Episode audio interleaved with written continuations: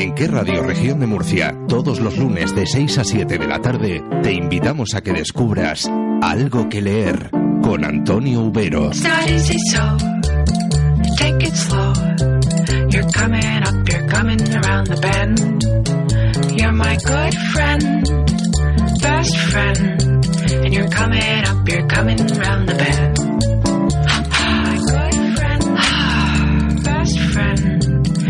Coming Eh, buenas tardes. Mike Shatzkin un consultor norteamericano, considerado una de las autoridades internacionales en el negocio editorial, vaticinó hace unos días en una conferencia que dictó en, en Madrid que a las ferias del libro le quedan como mucho unos 20 años de vida, no más. Y no tanto porque se vaya a imponer el libro electrónico sobre el de papel, sino porque el comercio en línea terminará imponiéndose sobre la distribución tradicional en librerías. En la lista pela la comodidad y desde luego no seré yo quien le lo ponga en duda, porque basta con ver eh, el avance de imparable del comercio electrónico en otros sectores para concluir que el de los libros mm, no va a ser una excepción en un futuro muy muy muy, muy lejano. Mm, ahora, si nos centramos en los hábitos de consulta que los internautas eh, realizan a la hora de buscar libros en Internet, nos damos cuenta de una cosa muy curiosa. La mayoría de ellos emplean eh, Google, en este caso, porque es un informe de, esa, de esa empresa, para consultar la existencia de, un libro en concreto para buscar algún, algún título.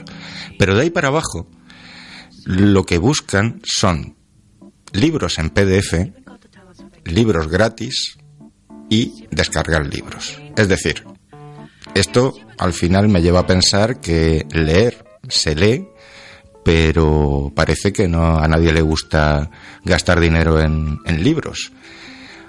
Y yo pienso, ¿y dónde están las bibliotecas?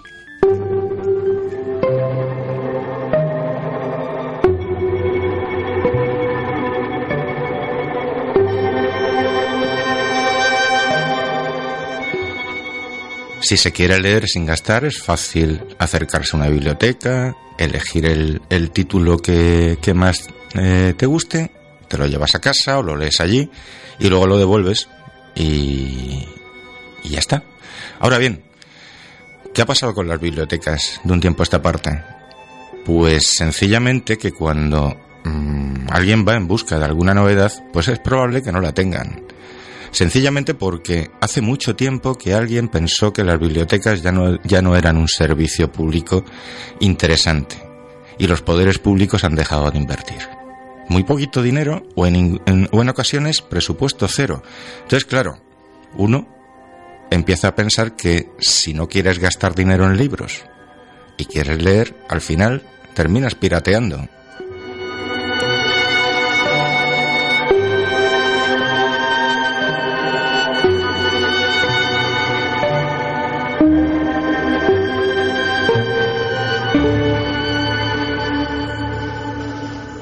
Quizá por eso el gran monstruo del comercio electrónico, Amazon, ha anunciado hace poco que ha puesto a, sus clientes, a disposición de sus clientes, 500 títulos para su descarga gratuita.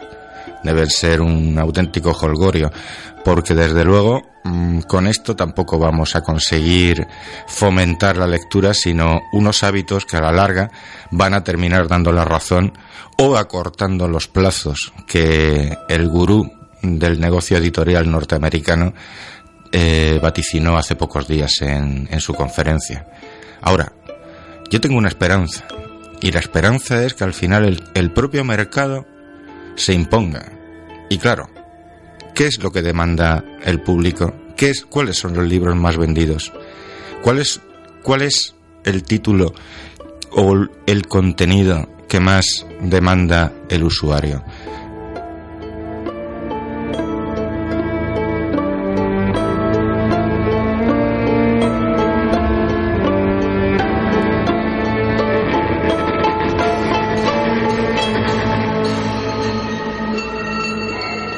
Otra búsqueda de esas por Internet nos da ciertos datos.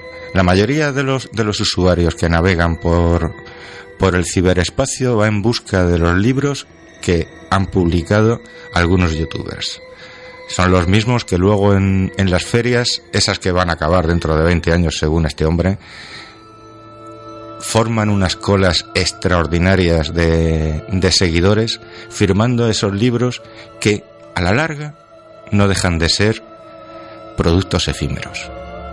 Entonces, mi esperanza está en que al final siempre habrá un lugar para la buena literatura, esa que por desgracia o por suerte en estos casos se vende menos.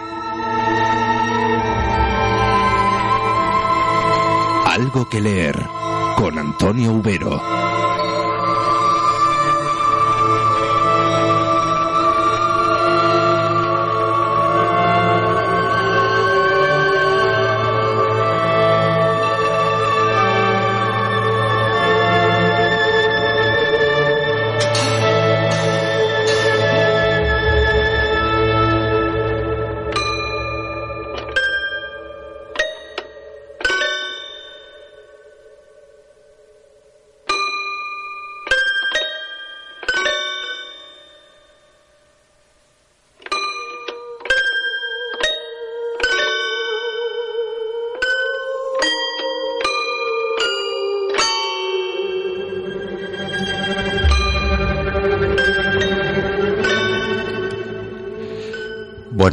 Con estas notas de Paul Mercer de su álbum Silence, estas notas fantasmagóricas, les doy las buenas tardes. Soy Antonio Ubero, al otro lado de la cristalera Alberto Huertas, a los mandos de la imprenta de sonidos, y esto es algo que leer.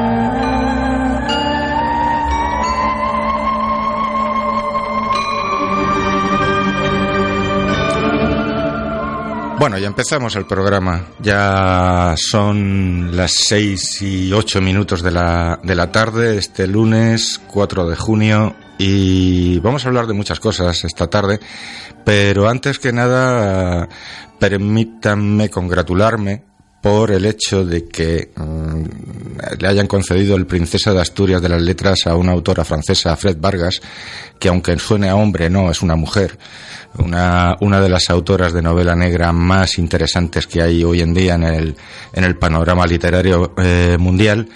Y, y la verdad es que merece la pena arrancar con esta noticia porque de lo que vamos a hablar ahora es precisamente de, de mujeres y de, de un colectivo que se llama Más Mujer, eh, que bueno, que mejor que Josa Fructuoso, que está aquí con, conmigo en el, en el estudio esta tarde, para que nos cuente un poco cómo va esto, de qué va y sobre todo qué es lo que tienen preparado, porque esta semana sé que el jueves hay un magnífico debate sobre eh, mayo del 68 y qué revolución sexual hubo en aquella, en aquella época. Josa Fructuoso, buenas tardes. Buenas tardes, Antonio. Bueno, eh, cuéntanos, ¿Qué es esto de Más Mujer? A ver, Más Mujer es un colectivo de mujeres, obviamente, que tiene de mujeres relacionadas con el mundo de la cultura, sobre todo con el mundo de, la literatura, también con el mundo universitario. Y yo diría que tiene dos objetivos, uno de, de denuncia de la ausencia de mujeres en, en, los medios culturales. Bueno, la cultura es, es una más. Y eh, también un carácter reivindicativo de más mujeres. O sea, y de lo que se, se, suele hacer es intervenir eh, cada vez que eh, no hay suficiente representación femenina, e intervenir en los medios. Mm, se nos va haciendo caso. ¿eh? Ahí se conceden unos premios anuales, el, el, premio Lechuza y el premio Topo. El Lechuza se concede a, a, a, personas o instituciones de la región, siempre de la región. que eh, sí tienen en cuenta eh, la, la- la presencia. De, de- de momento hablamos eh, en términos cuantitativos, ¿eh? de ahí Sí. más mujeres. Sí, sí, sí. Eh, porque eh, cuáles sean, qué carácter tengan las mujeres eh, es eh, secundario. Ujú. Hay hombres eh, más listos, más inteligentes, eh, menos inteligentes, hombres mm, declaradamente tontos que eh, están presentes en la cultura y por tanto el- el- ese aspecto cuantitativo sería secundario. En principio es, eh, es un aspecto cuantitativo, es decir, más mujeres en, en- en- en la cultura. Y te decía, eh, hay eh, un premio Lechuza que reconoce el trabajo de eh, aquellas instituciones o individuos que, que sí eh, eh, aportan este, eh, este, esta tarea, esta- este trabajo de, de que la, la presencia de las mujeres en, en el medio cultural.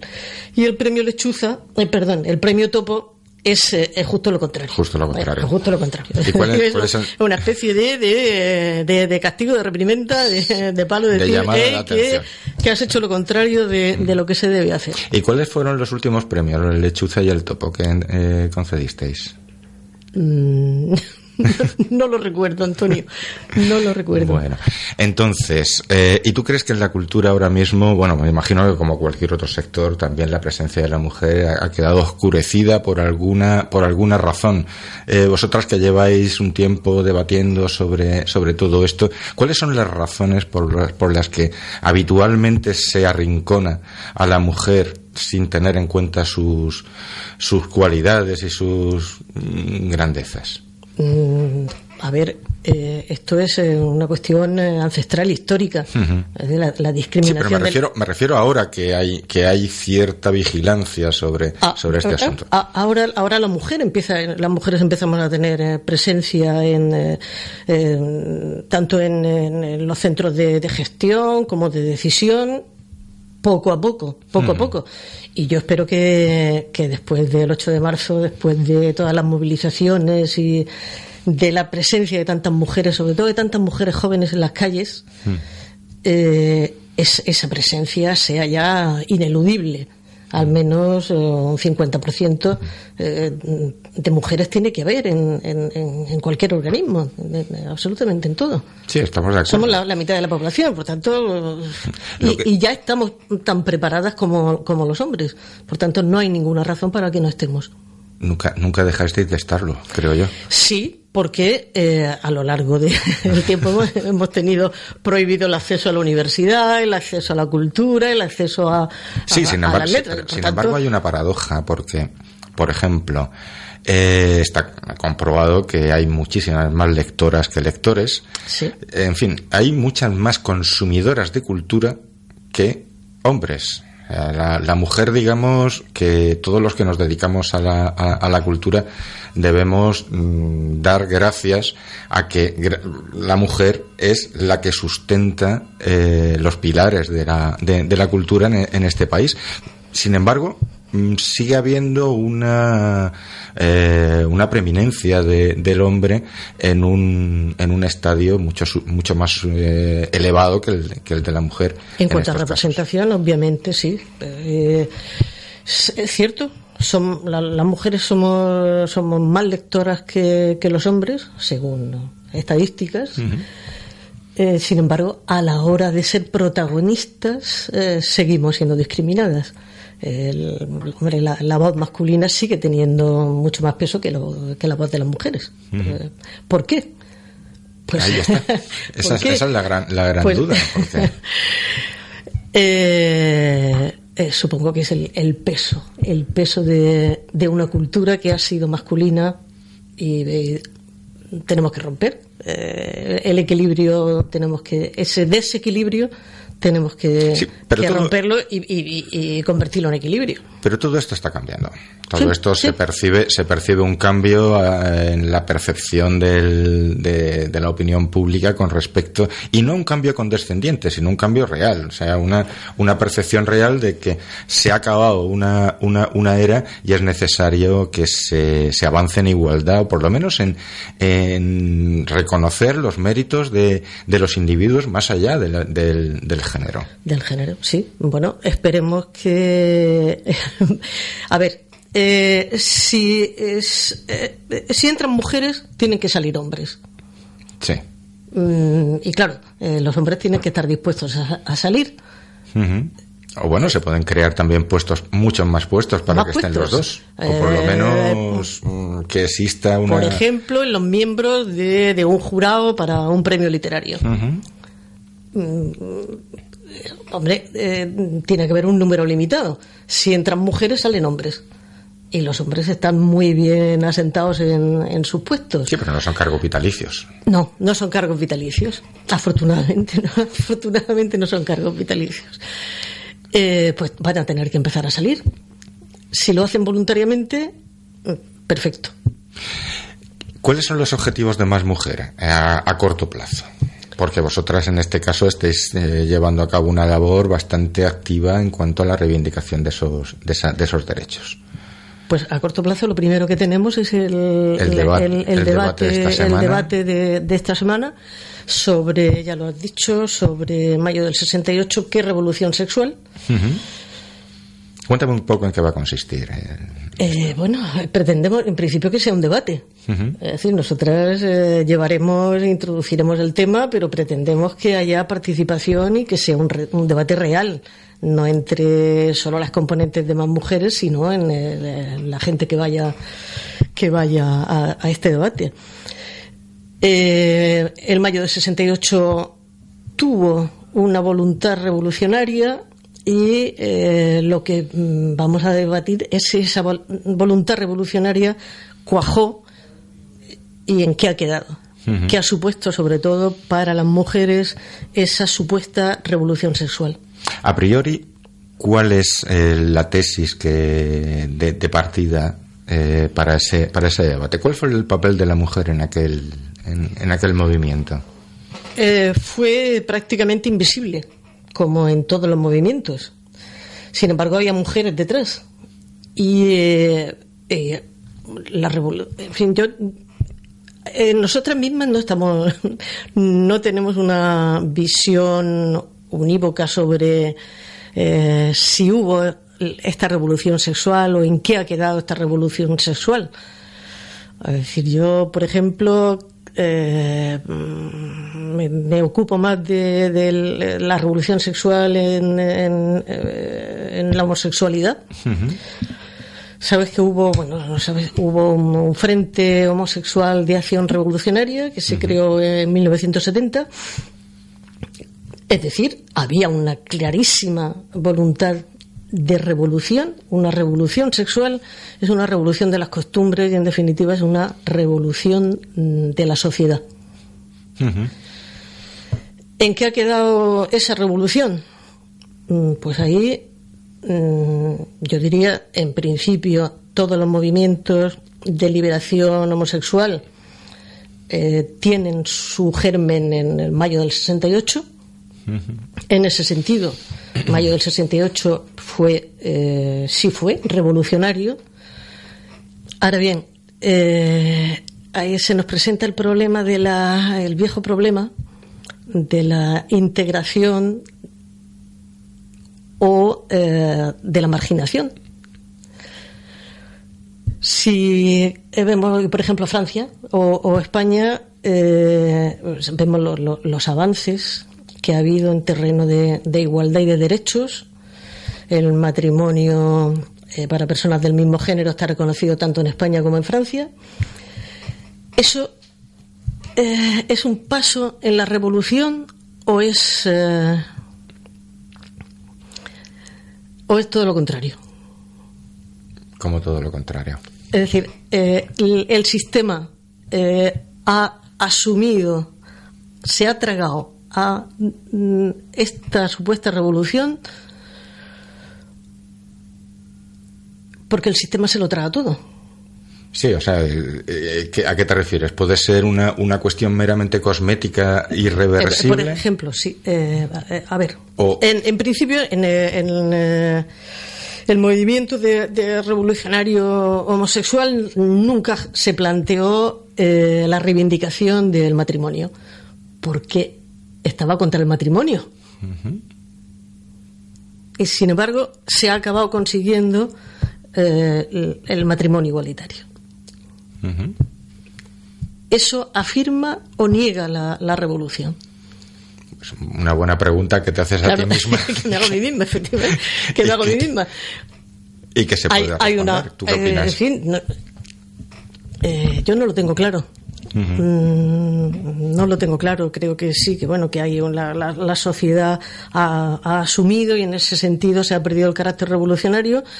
Sin embargo, eh, el hecho de que exista el matrimonio igualitario, el matrimonio entre personas del mismo, del mismo sexo, del mismo género, eh, ya supone un cambio social importante en eh, la misma institución del matrimonio. Ah, Eso es obvio. Sí. Es obvio. A ver, bueno, luego también están los, los, los elementos puramente, puramente administrativos y legales para. Sí. No, no, Pero en este caso no deja de tiene- ser un avance. Obviamente, si se tienen eh, los mismos deberes, se tienen que tener los mismos derechos. No, no, hay, no hay que ir mucho más allá. Pero bueno, sea o no sea producto de, de aquellas revoluciones eh, de los años de la década de los 60, porque claro, solamente mayo del 68 no es quizá fue, fuese el paradigma o lo más o lo más pop en aquella época, pero sí que hubo otros movimientos en muchos países que libera- li- liberaron la- el, género, liberaron por lo menos los hábitos tan, tan estrictos que, existían en aquella, en aquella época, sobre todo aquí en España, que poco a poco se fue creando una conciencia social que luego ya derivó en, en, otras, en otras situaciones. Sí, bueno, en España se tuvo que morir Franco. No, y lógicamente, Sí, pero claro. bueno, pero ya existía previamente una, murió una- una conciencia social. Ni siquiera entre todos lo mandamos, ¿no? Sino que se murió él, Sí, se después de- murió él a, solo. pesar sí. de, a pesar de los esfuerzos. sí. Sí, sí, se murió él solo y bueno, pues después de, de Franco, pues sí, poco a poco se ha, se ha ido avanzando en ese terreno, como, como en, en- en- en la democracia, en el conjunto de, de, de la democracia. Bueno, vamos a recordar el debate más mujer eh, sobre este, este asunto de- del que estamos hablando, que va a ser el jueves, el día 7, a las siete y media de la tarde en la, en la librería Colette. Eh, eh, están todos ustedes invitados, por supuesto. Seguro que será un debate interesantísimo. Pero mm, José Fructuoso, aparte de, de una defensora de, los derechos de la mujer y miembro de este colectivo, es una de las mm, de las escritoras eh, murcianas más más interesantes que tenemos hoy en día en el, en el, panorama cultural de, de- de esta región. Eh, es autora ya de, de varios libros, el último titulado Moscas en el Cristal. y, y bueno, háblanos un poquito de, de- de- de tu obra literaria porque, porque merece la pena que los oyentes la, la- la conozcan. Bueno, eh, hasta ahora, hasta el momento, he publicado tres novelas y yo diría que, que las tres, eh, siendo, siendo novelas completamente independientes, son una reflexión sobre cómo se construye una vida. A ver, cuando mm, nos conformamos con lo que se nos da, nosotros nacemos en el seno de una familia, en un contexto, en un determinado contexto social, en un marco cultural, con, con toda la carga que eso conlleva de, de costumbres, de, de hábitos, de valores, de prejuicios.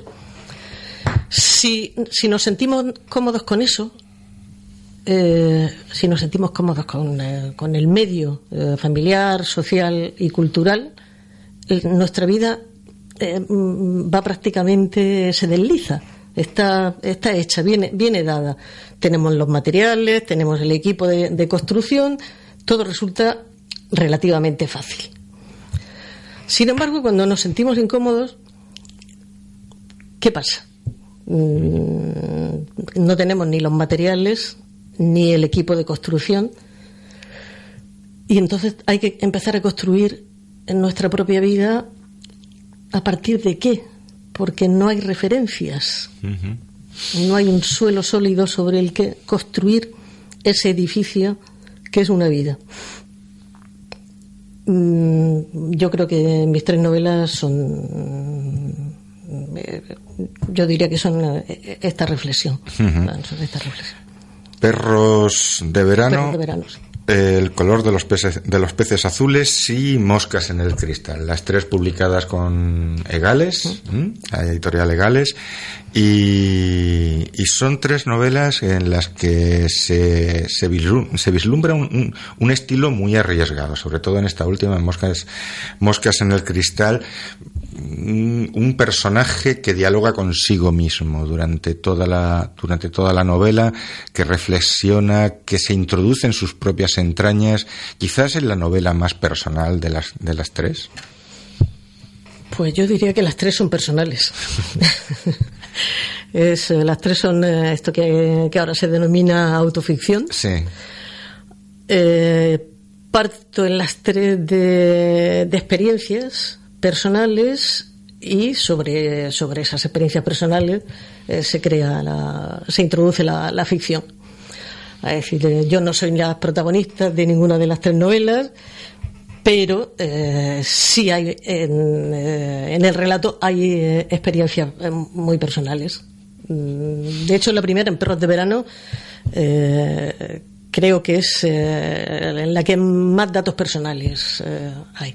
Sí, bueno, me refería a personal cuando, pero personal íntimo, o sea, el, el hecho de que, de que profundices en, en- en determinados aspectos de, de la vida del personaje. Bueno, aquí hay que decir que, que José Fructuoso construye eh, una ficción sobre experiencias pe- personales, no está hablando de sí misma, como No, acaba, no, no, no, acaba no, de decir. Y, eh, en definitiva, lo que eh, pueden encontrar en, estas en estas tres novelas es una ficción. Pero en esta última, la sensación es eso, eh, que profundizas más en, en esas entrañas de la personalidad, al, enfrentar a tu personaje consigo mismo. Sí, porque ya el, el título, Moscas en el Cristal, hace, hace referencia al mito de las erinias. Las erinias son las, eh, los espíritus eh, eh, que persiguen, los espíritus que representan la culpa y que persiguen, por ejemplo, a Orestes en, la Orestiada después de, haber matado a, su madre Clitemnestra. Jean-Paul Sartre tiene también una obra de teatro que se llama Las Moscas, que también va, eh, recoge el- este mito de las erinias eh, que se pueden ser representadas como moscas. Bien, el, el título, por tanto, hace referencia a la culpa. Mm, No, quer- y quería ese- yo decirlo para que lo comentaras tú. Sí, en ese sentido sí se aleja mucho de, de mí eh, personalmente, ¿no? Pero el personaje sí es un personaje eh, atormentado por, por una culpa. No es la culpa cristiana. Eh, es una culpa que mm, está más bien relacionada con la responsabilidad. Es decir, con el peso que tiene en nuestra vida futura, eh, el peso que tienen en nuestra vida futura nuestros propios actos. Actos que. Mm, de los que somos responsables, indudablemente, pero ¿qué es la responsabilidad? Es decir, porque eh, somos responsables de aquello que hacemos sin pensar, o eh, ahí hay responsabilidad, o la responsabilidad requiere una reflexión, una evaluación de las consecuencias que pueden tener nuestros actos. Eh, en cualquier caso, el personaje eh, está de algún modo atormentado por más bien por no haber hecho algo. Es decir, eh, hay, hay un, acontecimiento en su vida que, que- la condiciona o la, o la determina. Y eh, su sensación de culpa es, tengo la culpa de, que aquello saliera como salió por no haber hecho lo que pude hacer. Esto es como la Madalena que se empalaga. Ay, sí, pero eso es palabra, pero vamos, de una manera. Y cuesta, cuesta luego tragarla. Josa Fructuoso, muchísimas gracias. Quédate con nosotros, porque vamos a tener aquí dos o tres eh, con- cositas muy interesantes a partir de ahora. Y recuerden, Moscas en el Cristal, el último libro de la última novela de, de Josa Fructuoso en la editorial Legales. Se la recomiendo, es una magnífica novela.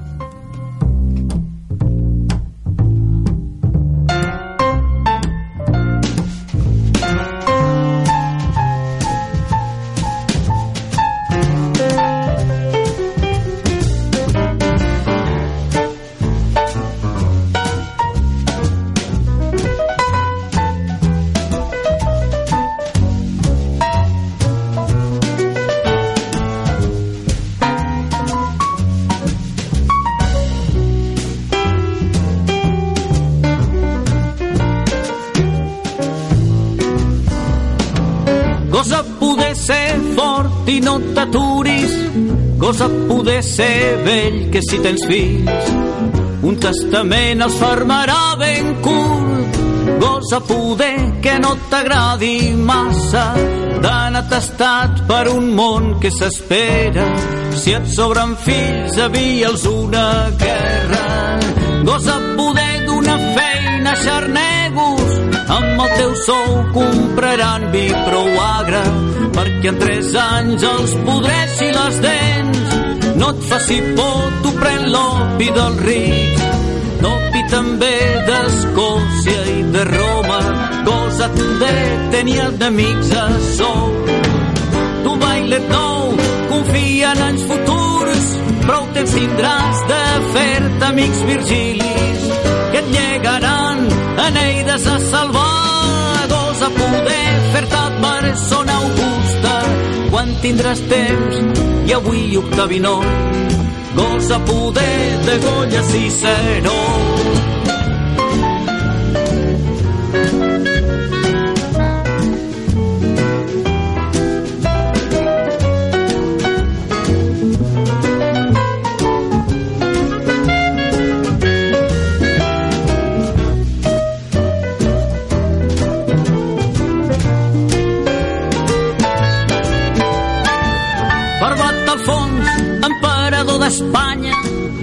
d'un sant i savi tu mateix.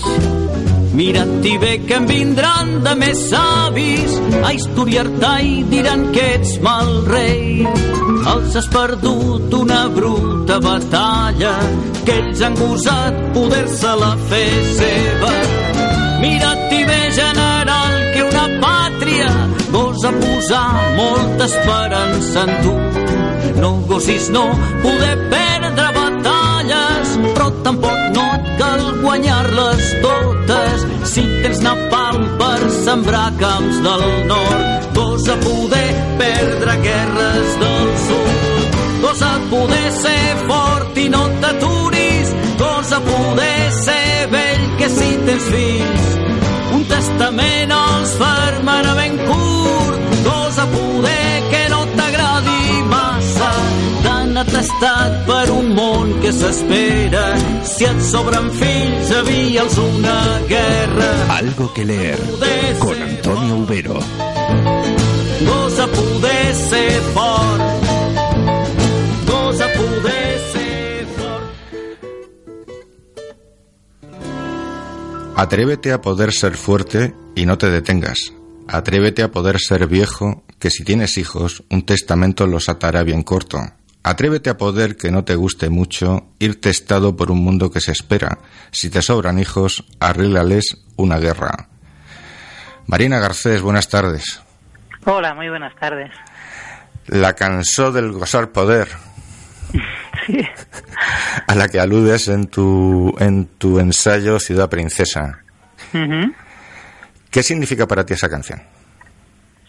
Bueno, es, una, es un poema de, de Gabriel Ferraté que, tal como explico en el libro, me, llegó de una forma bastante inesperada también en medio de un programa de radio, ¿no? en el que el periodista ah, la puso y estábamos reflexionando sobre el poder de la palabra, ¿no? sobre qué, qué significa tomar la palabra y qué, y qué espacios abre tanto de, de desobediencia, ¿no? de, de destitución, de, ¿no? de quitarle poder al poder cuando tomamos la palabra, pero también de todo lo contrario, ¿no? Tomar la palabra también puede entrañar y articular nuevas relaciones de, de dominio según cómo se, cómo se, cómo se organice. Y entonces ahí está la ambivalencia, ¿no? De esa palabra poder, que es poder hacer cosas, poder ser y a la vez es también a dominar. Y ahí está un poco el juego de la política en sus caras más, en sus aspectos más nobles y más viles. Debe, debes estar eh, tan sorprendida como todos los demás, por la, la vertiginosa marcha que, que, han, que han adquirido los, los, sucesos en los últimos meses. Eh, hemos cambiado de gobierno de repente. Yo recuerdo, estaba leyendo tu libro, estaba cayendo en un, en un pozo de decepción y, y, lo terminé justo con el cambio de gobierno. Entonces no sé qué, qué pensar ya. Porque... No, es, sí, es todo así. A mí me pasó escribiéndolo también, ¿no? Que empecé pues hace casi tres años en un momento más bien de, de impas, de transición, de no saber muy bien dónde, ¿no? Dónde nos había dejado el post 15M, de, ¿no? De aparición de nuevos partidos políticos, pero sin un rumbo claro, de reacción contra la corrupción, pero sin proyectos ilusionantes, Ah, etcétera, etcétera, ¿no? Y lo acabé, lo estaba acabando de escribir y de traducir, porque hice la, la doble versión en catalán y castellano, y estábamos en plenas jornadas de octubre en Cataluña, ¿no? Donde no paraban de pasar cosas. Entonces, bueno, te has puesto a escribir para orientarte en el, ¿no? En el desierto y estás en medio de una trinchera en la que no paran de pasar cosas. Y desde entonces, como explicas tú muy bien, no ha dejado de ser así, ¿no? Hasta hoy mismo. Con lo cual, realmente estamos en una, en una, ¿no? En una actualidad que no se deja, no se deja capturar fácilmente bajo ninguna, ningún diagnóstico ni, y sobre todo sin ponerle punto final. Sí, sí bueno, bueno, hay que, hay que explicarle a los, a los oyentes que Ciudad Princesa, que es el, ensayo recién publicado por Marina Garcés, eh, una de las filósofas más reconocidas de este país, eh, publicado también por Galaxia Gutenberg, pues es una especie de crónica, yo diría casi sentimental, de, de todos esos movimientos sociales que, que arrancaron justo con, en, en 1997 con la ocupación de, del cine Princesa y en Barcelona y que eh, acaban, eh, vamos a poner ese acaba entre comillas, porque yo creo que todo lo que ha pasado desde entonces hasta ahora da para otro libro, eh, el día 1 de octubre de 2017 con el referéndum de, no sé si llamarlo de autodeterminación, de, de, Cataluña, que se celebró en unas circunstancias un tanto, un tanto abruptas. a lo largo de todo este tiempo, Marina, mmm, eh, ¿Cómo has percibido ese, ese esfuerzo? Porque cuando lees, se lee tu libro, se da uno la, sensación de estar mirando por un, con un ojo a lo que escribes y con el otro ojo mirando la, la, la actualidad o el proceso de los, de los sucesos, de los acontecimientos a lo largo de, de, todas esas dos décadas y, y, la sensación es de, de, no sé, un poquito de frustración, ¿no?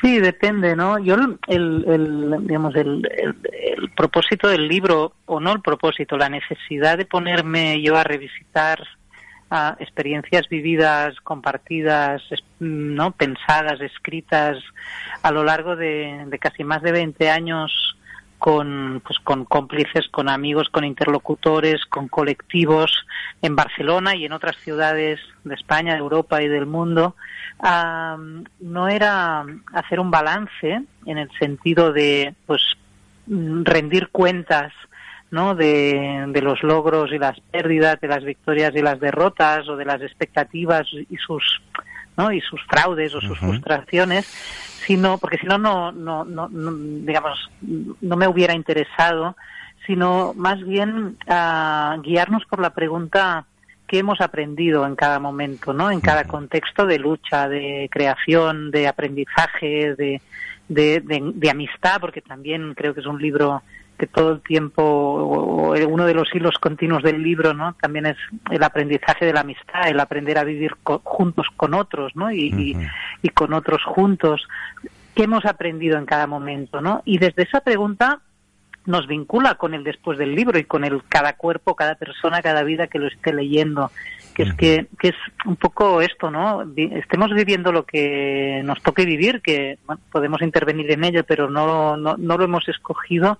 Sí podemos escoger digamos, estar en lo que nos pasa de forma pasiva, victimista o incluso oportunista y aprovechada, ¿no? Que le saco, o que, ¿no? Que saco y que pierdo de cada ocasión, o que sacamos y que perdemos de cada ocasión, o de una forma que yo entiendo que es la, la de la, la, de la transformación y la de la emancipación, que pasa por cómo nos transformamos a través de cada experiencia compartida, ¿no? A través de cada contexto histórico, a través de cada contexto de, de lucha o de aprendizaje. Y ahí, no sé, sí puede haber desánimo, pero no decepción, ¿no? Porque, eh, porque la pregunta no se acaba y sobre todo algo muy importante para mí, la, nos pone en conexión con otros y con otros que siguen y que vienen detrás y que vienen después, ¿no? Y eso no nos puede, no, no, creo que no nos permite cerrar el, el, el o incluso contentarnos con cerrar el balance eh, o la rendición de cuentas en, en negativo. Eh, evidentemente, en, tu libro sí que se percibe un, un, halo de, esperanza, sobre todo porque se, eh, todos los las acciones que se han se han llevado a cabo desde desde los años 90 hasta la hasta la actualidad van sembrando un germen Claro. O por lo menos es lo que es lo que yo percibo en la lectura de tu de tu libro, ese ese germen que poco a poco irá floreciendo y que en definitiva no, no tiene más remedio que llevar a un a un cambio de, de, de paradigma en la sociedad uh -huh. española. Sí, yo quería, en, este momento que te decía así un poco de, de vendaval, ¿no? De, de mm. no saber hacia dónde mirar, uh, me daba cuenta que, que digamos que en los últimos en las últimas décadas que aparentemente si contamos la historia con mayúsculas serían décadas de despolitización, de globalización, de consumismo, de no de todas estas uh -huh. cosas que más bien desaniman si tenemos una mirada uh, pues crítica y emancipatoria sobre sobre nuestras sociedades. Uh -huh. Si las leemos desde lo que no se ha contado de ellas, que son uh -huh cosas como las que yo cuento y muchas otras que espero que, que mucha otra gente se dedique a, ¿no? a contar y a compartir, desde ahí la riqueza, esta riqueza de, sí, de germinal, ¿no? de, de semillas sembradas en los márgenes de esa sociedad que se pensaba ya instalada en el presente eterno ¿no? de la globalización capitalista, pues todo lo que se ha ido cultivando en esos márgenes, tanto de,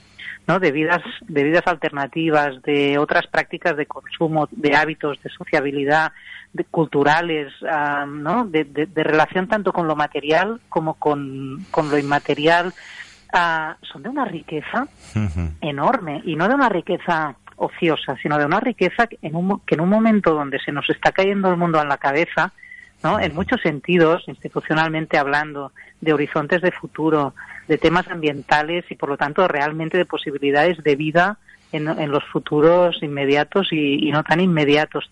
Todo eso, ¿no? tenemos herramientas cosechadas para uh -huh. pensar, no solo soñar, sino realmente construir y cultivar otras formas de vida. Uh -huh. Y están ahí, están ahí, están ahí, como dices tú, sembradas, uh -huh. ¿no? Donde, donde, donde no se les ha prestado atención. Y son en esas grietas, ¿no? Donde yo creo que hay que poner toda la, ¿no? todo el esfuerzo, los recursos y, y la capacidad hoy de, de, de, eso, ¿no? De no solo protegernos de la hecatombe o de las crisis o de, ¿no? O de los autoritarismos y los populismos y no sé qué, sino realmente preguntarnos, bueno, ¿y qué somos capaces de vivir entre nosotros y con otros? Uh -huh. Y todo eso está ahí para ser desarrollado y por eso sentí cierta responsabilidad también de contar que no estamos empezando nada de cero, sino que por, los, por suerte tenemos un bagaje retomado también de otros otros ciclos y otras luchas y otras generaciones anteriores a las nuestras, porque esto siempre es retomar y retomar, sí. pero que, que está ir perfeccionando. Ahí, ¿no? Entonces, claro, claro, ir, ir, yo creo mucho en la, en la perseverancia, ¿no? Uh -huh. Que no es la paciencia de estar a la espera, la perseverancia es activa, sí, sí, pero sí, no se lo juega todo a una sola acción, ¿no? A ese ahora o nunca, a la ventana de oportunidad. No, la perseverancia es estar ahí, ¿no? Hacer del compromiso una forma de vida, pero de vida generativa, de vida que da, ¿no? De vida que genera y que, bueno, no siempre gana o casi siempre pierde en el sentido de, de, de, de victoria-derrota, uh -huh. pero no en el sentido más profundo de, de los tiempos de la transformación. Uh -huh. Marina, tú hablas en tu libro de, uh -huh. un nosotros. El nosotros eh, se repite a lo largo del ensayo en muchas ocasiones. Eh, cómo se construye ese nosotros en un mundo tan individualista o por lo menos en un mundo en el que nos llevan al individualismo, en el que mm, casi que se nos plantean unas un, unas relaciones de, de, de vasallaje. Uh -huh. ¿Cómo se construye ese nosotros en un mundo como este? sí. A mí es la, para mí es la pregunta clave, cómo, cómo aprender a decir nosotros, ¿no? Cuando somos ya cada uno, pues, una empresa, un currículum, ¿no? Una hipoteca, un, un nombre propio, es decir, individuos convertidos en, en ¿no? casi en, en dueños hipotecados de nosotros mismos, ¿no? En marcas también, dentro de un mercado de las marcas. Entonces ahí, en ciudadanos clientes también, ¿no? En todo ese individualismo que tiene muchas caras y implica que el nosotros no viene dado, sino que hay que hay, hay que generarlo, ¿no? Hay que construirlo, hay que aprender a decir nosotros. Y ese ha sido, yo diría, casi el, el hilo de todos mis escritos, no solo de Ciudad Princesa, sino ya en un, en un mundo común, ¿no? Y en muchos de, de mis escritos. Y a mí los nosotros que me interesan son precisamente aquellos que están por que están por conjugar, ¿no? Que están por de- por aprender. En Ciudad Princesa pues, una expresión que es la de ¿no? un, un nosotros sin nombre, pero hecho de todos nuestros nombres, ¿no? Por lo tanto, nosotros que no, lle- no lleva ya el adjetivo mm, enganchado, ¿no? El, las, el color, la sigla, la bandera, la ideología, el, ¿no? el descriptor, la categoría ya puesta, nosotros dos, lo que sea, ¿no? Sino es que, que, sino que ahí se abre un espacio en blanco por compartir. Y si se abre un espacio en blanco por compartir, quiere decir que estamos, cada uno y cada una. Es decir, que tampoco son nosotros que borre la singularidad de cada vida, ¿no? Lo, lo irreductible de cada cual. Pero no es una mera suma de individuos, que eso es lo que la ficción, digamos, de la sociedad liberal nos ofrece como, como manera de poder estar juntos, ¿no? La suma de los individuos.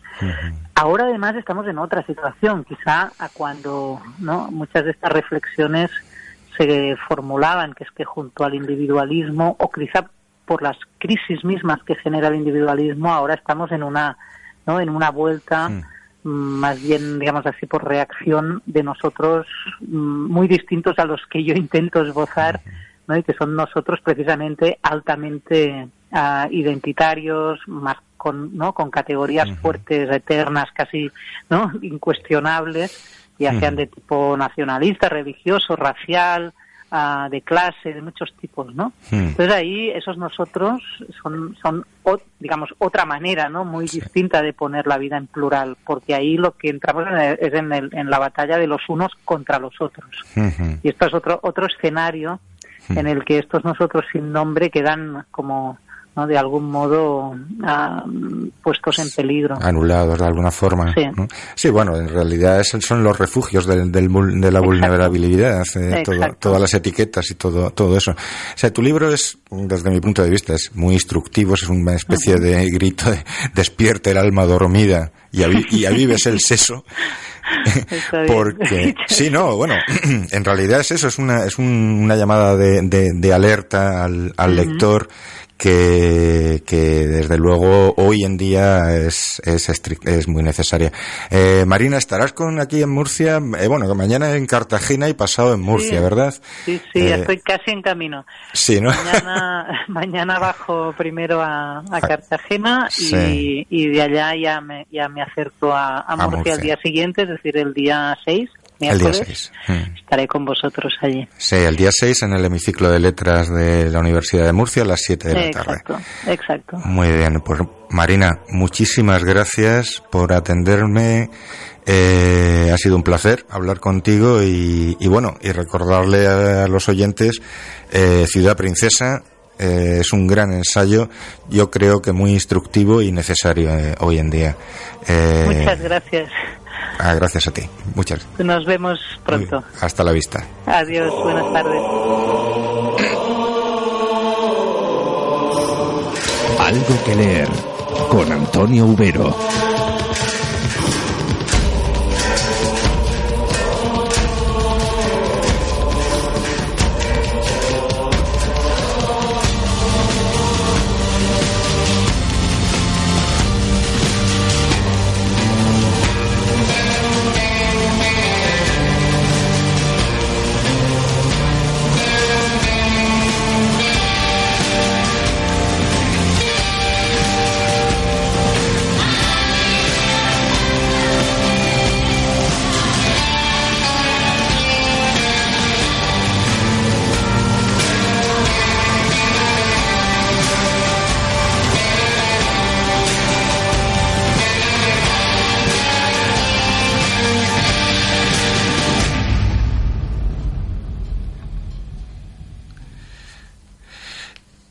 Esto que sonaba eh, es la, la, banda sonora que, que, ha compuesto Iván Ferreiro para la, la serie Fariña.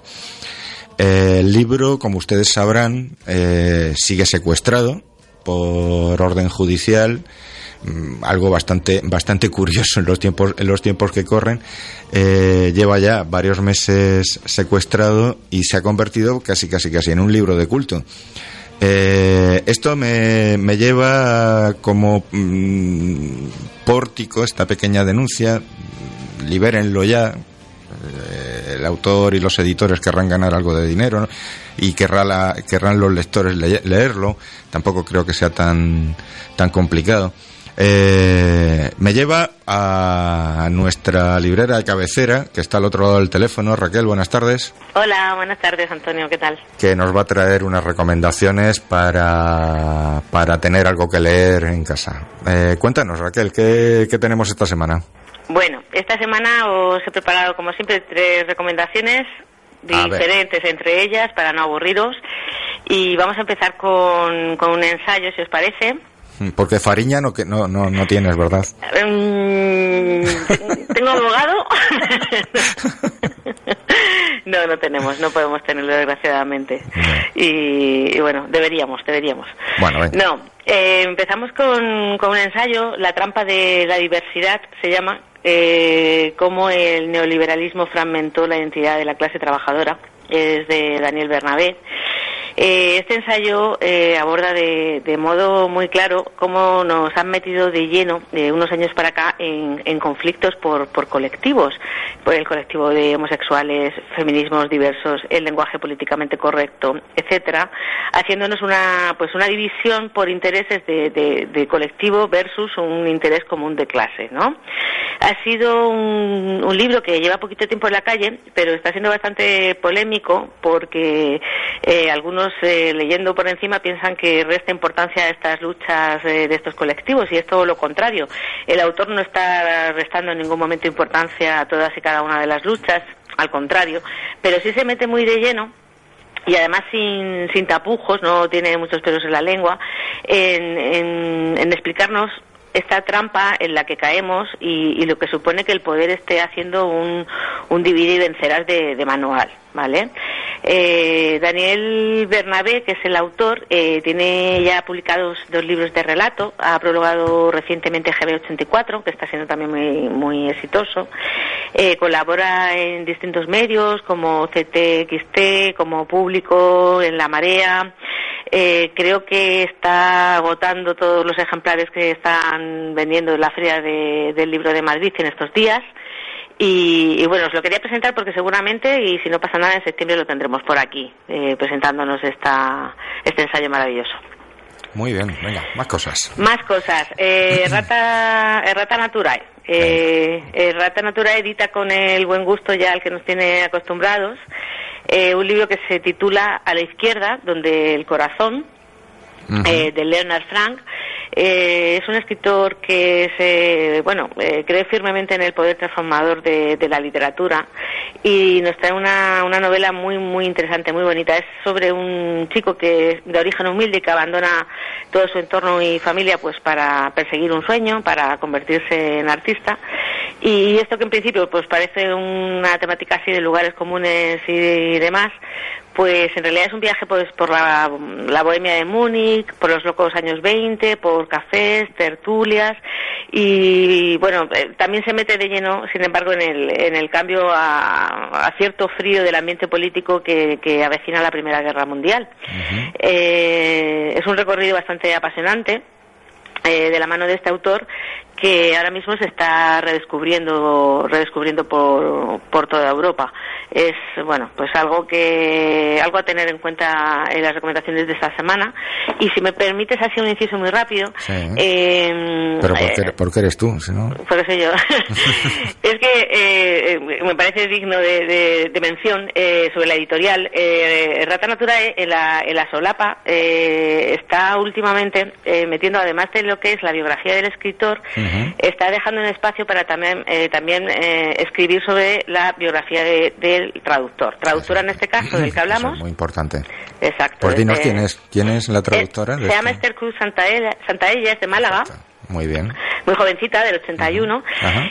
Y, y bueno, eh, simplemente lo quería señalar porque me parece una iniciativa a copiar por el resto de las editoriales y que, le demos a los traductores la, la importancia que, que merecen. Pues nada, a partir de ahora, cuando se recomiende un libro, hablamos del traductor también. Exacto, deberíamos. Pues ala. ¿Vale? Y ya por último, os, os recomiendo un clásico, Venga. ¿vale? Eh, de la mano de la editorial Alba Clásica Mayor. Relatos de Música y Músicos. Anda. Eh, sí, eh, bueno, es un tomo de estos preciosos eh, también, de, de los de Alba, de, Mm. vamos, de colección. Eh, como su nombre indica, pues es una antología de 44 cuentos, están protagonizados bien por músicos o con la música como, como eje principal de, del argumento. La- esta selección la ha realizado Marta Saliz, eh, cubre más de dos siglos de literatura. Y la música además a tratar va desde el jazz a la música popular, clásica, blues, rock, incluso electrónica.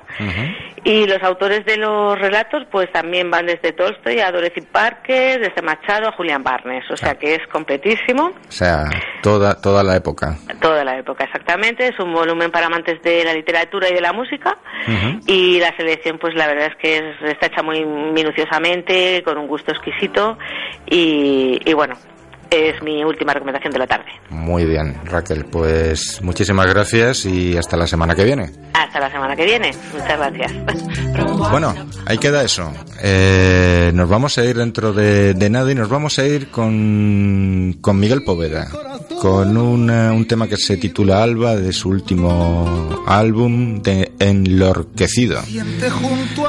Les recuerdo simplemente las dos citas de esta semana que hemos, de- que hemos tratado aquí. El miércoles en el hemiciclo de letras, el miércoles día 6, en el hemiciclo de letras de la, de la Universidad de Murcia, Marina Garcés presenta Ciudad Princesa a las 7 de la tarde y el jueves a las 7 y media en la librería Colet un debate estupendo organizado por el colectivo Más Mujer eh, sobre el eh, mayo del 68 que es revolución sexual. Yo me despido hasta la semana que viene, les doy las gracias por estar ahí y que siempre tengan algo que leer. del alma, la gran tumba de la noche, su negro velo levanta para ocultar con el día la inmensa cumbre estrellada. Algo que leer con Antonio Ubero.